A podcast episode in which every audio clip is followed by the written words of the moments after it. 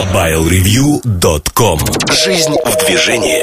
Здравствуйте, с вами Николай Гринько и вы слушаете 153-й подкаст портала MobileReview.com Сегодня в выпуске. В особом мнении Эльдар Мурдазин говорит о Sony Ericsson. Штучки Сергея Кузьмина посвящены разным штучкам, гарнитурам от Jabra и чехлам для айфонов. В обзоре новинок Galaxy S от Samsung. Кухня сайта посвящена распределению информации. Кроме того, вы услышите мобильный чарт. MobileReview.com Особое мнение Всем привет! И поговорим мы о такой теме, которая многим может и не понравиться, а кому-то напротив понравится. Это Sony Ericsson. В свое время я обещал, давно, несколько лет назад, что в отличие от Siemens, когда я был молод, юн и зелен, и не проследил все этапы жизненного пути компании до того, как она умерла, а что с Sony Ericsson я так не поступлю и буду отслеживать все значимые изменения. Сегодня я хочу а, рассказать, наверное, о том, куда компания идет, как она себя довела до такого состояния. Кратко окинуть взглядом то, что происходит сегодня потому что новостей очень много, и эти новости, э, когда они разрознены, кажется, ну вот еще одна негативная новость про Sony Ericsson. На мой взгляд, э, разрозненность новостей может с нами сыграть злую шутку. Потому что они не такие уж и разрозненные, а ложатся в общую картинку происходящего просто прекрасно. С чего все это началось? Началось это простой идеей – дать пользователям инновационные продукты лучше, чем у других.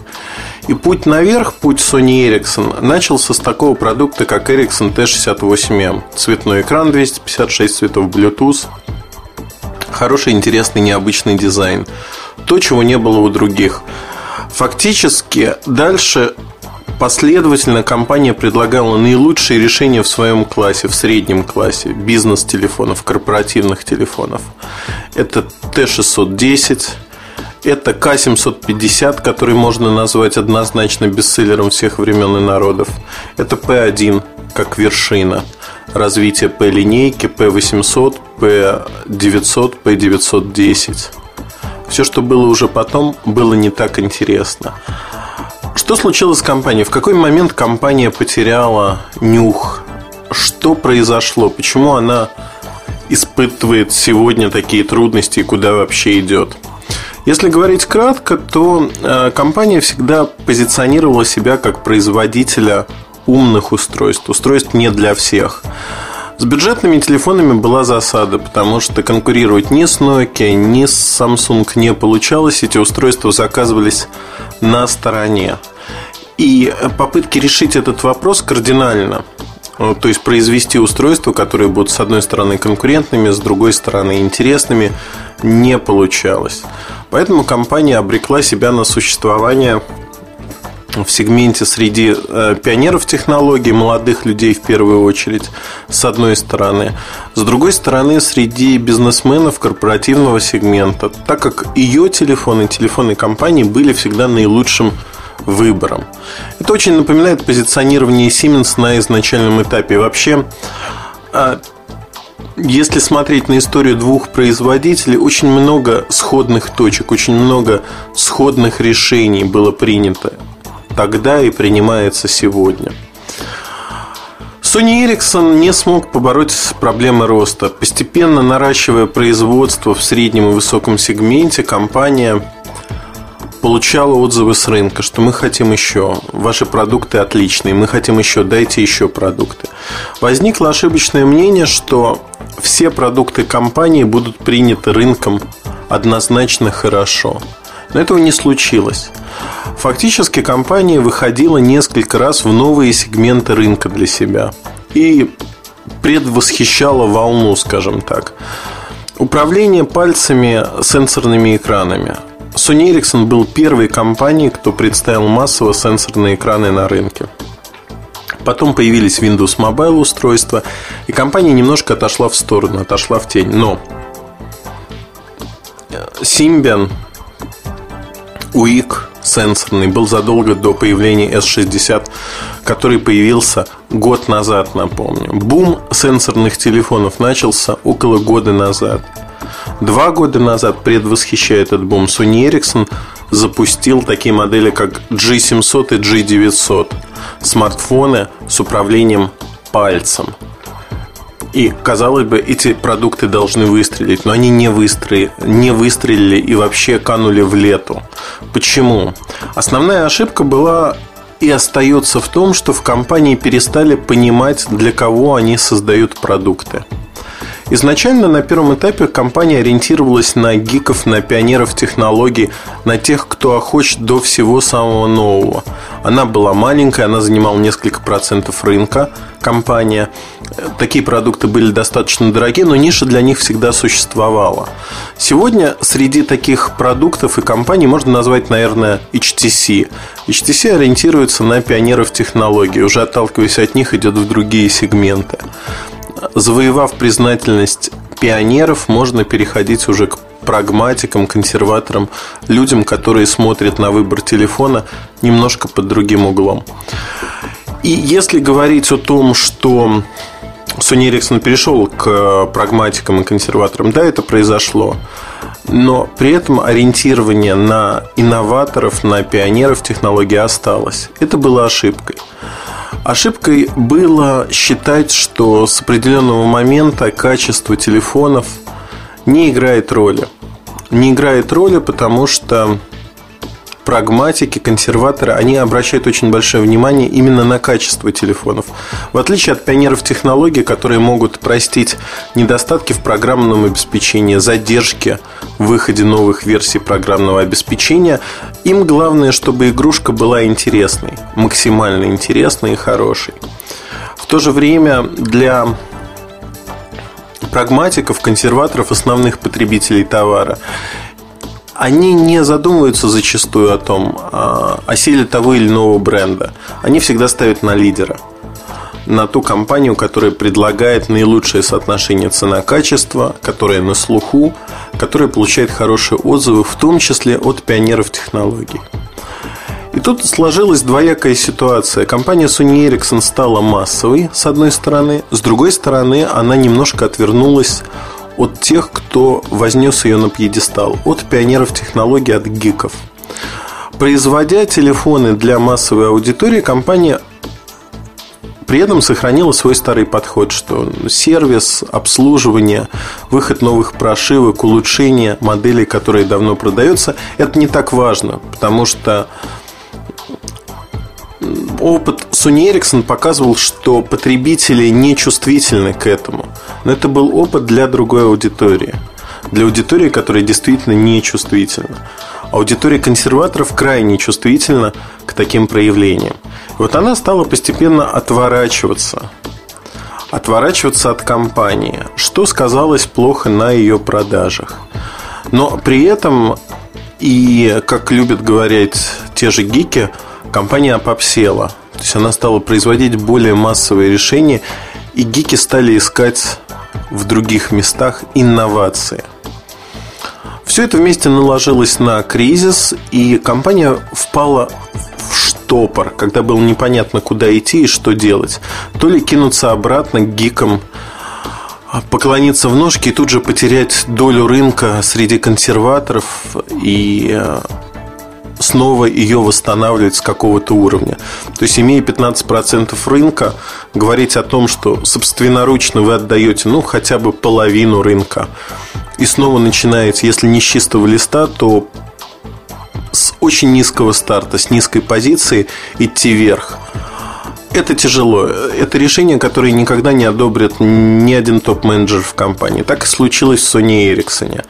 Попытались усидеть сразу на двух стульях и обслужить консервативную часть аудитории, которая стремилась к качеству, и а, заигрывать с гиками. Что для этого было нужно? Для этого для гиков надо было выпускать очень интересные топовые продукты с необычными характеристиками.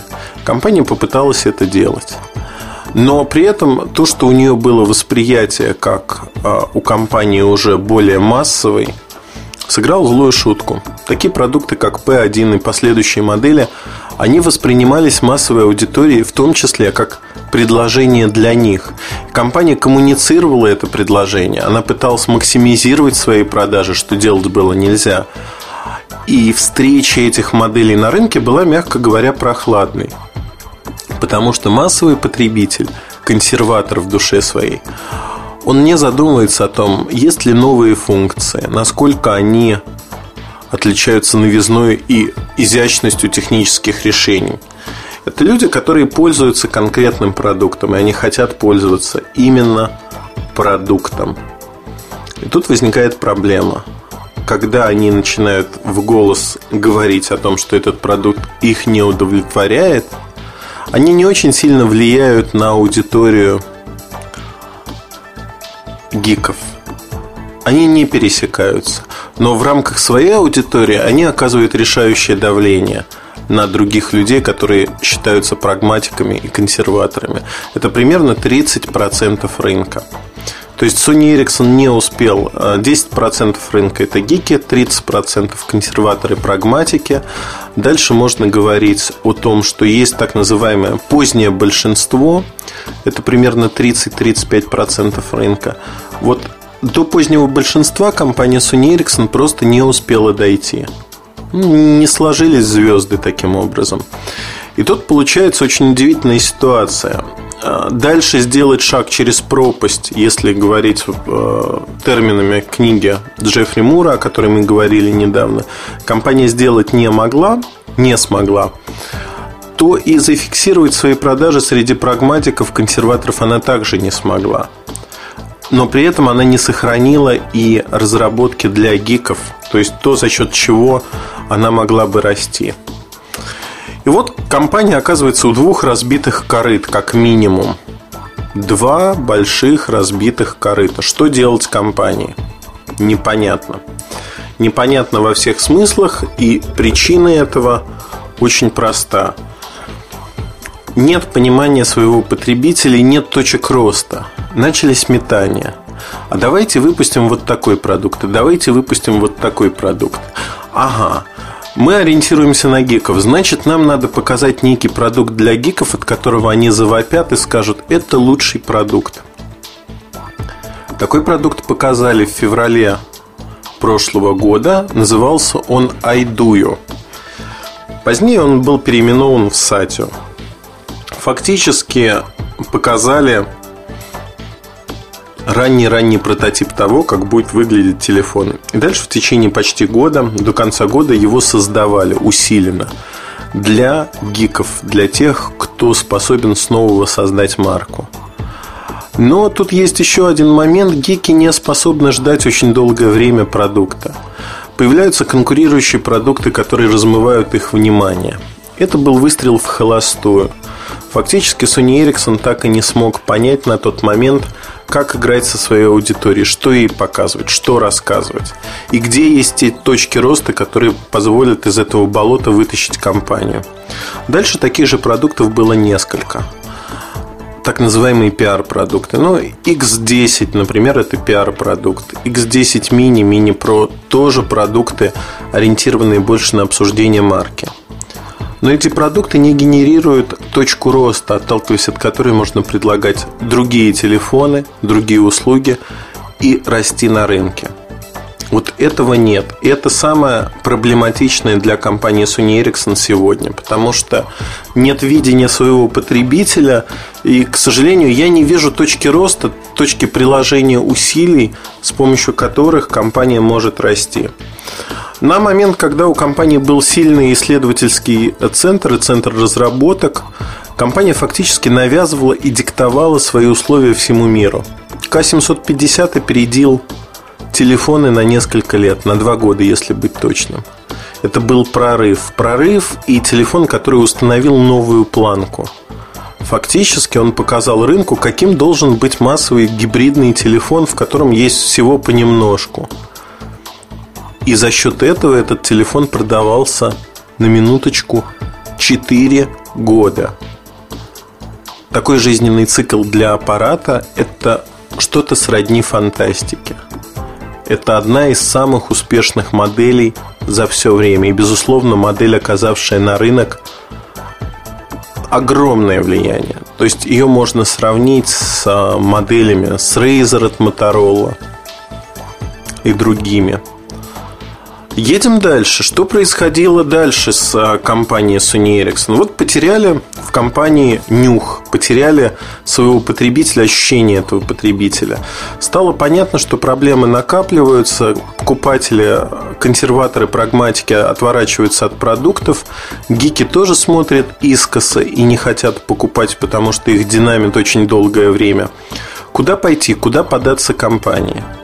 И компания выбрала ту же самую стратегию, которая была у нее до того, ориентироваться на гиков, на тех, кто разбирается в технике. Для этого выбрала самый незатратный способ. Сделала ставку на Android, который разрабатывается не внутри компании, но сделала эту ставку очень половинчато.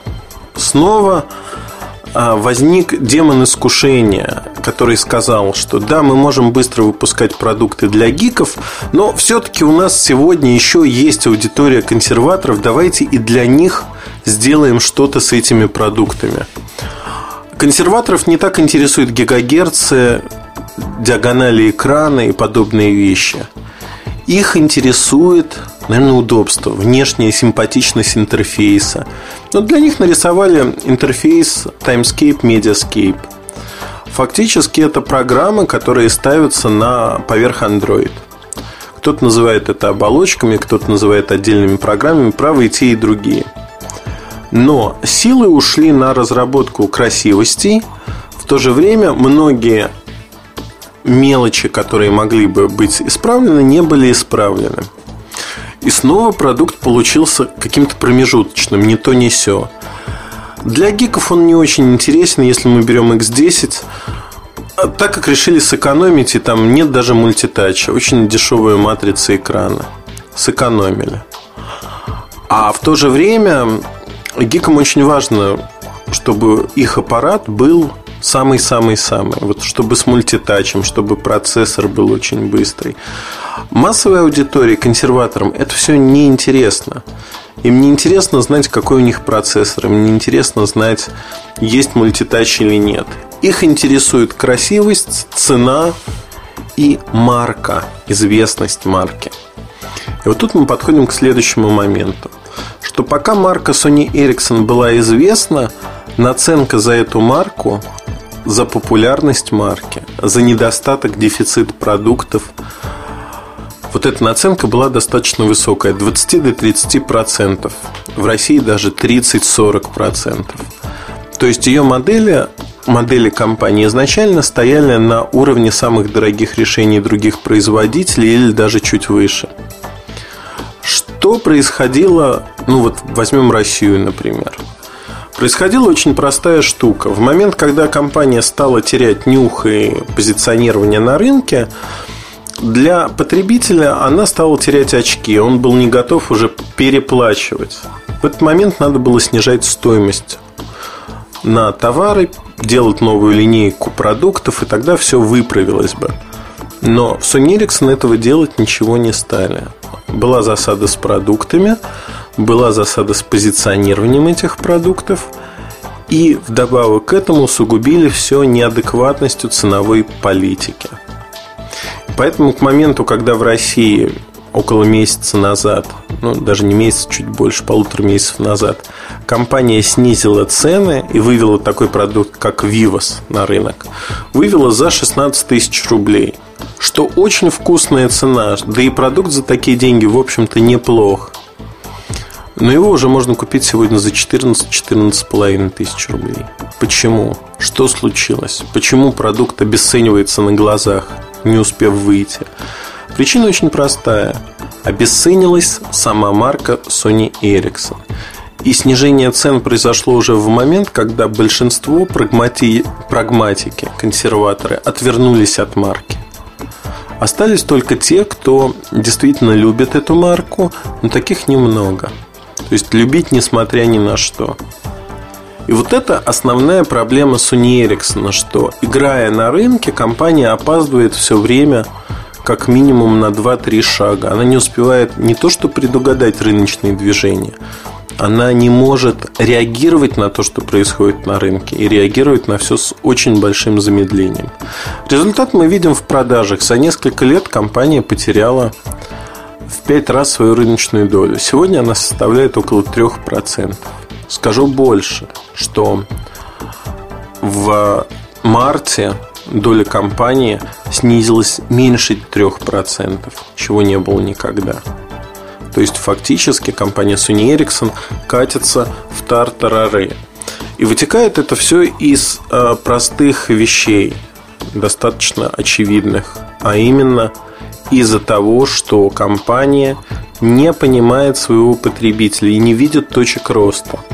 Сегодня попытка сосредоточиться на андроиде означает, что это попытка работать в высококонкурентном сегменте рынка. В сегменте, где присутствует Motorola, который тоже хочет вернуться на рынок, где присутствует Samsung, который хочет стать с легкостью лидером этого рынка, как технологичным, технологическим, так и э, лидером рынка в продажах, в деньгах и в штуках.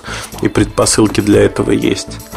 То есть выбор ниши Android телефонов, он выглядит крайне странным, потому что в этой нише есть очень высокая конкуренция, и компания Sony Ericsson не имеет экспертизы, чтобы предложить что-то необычное здесь.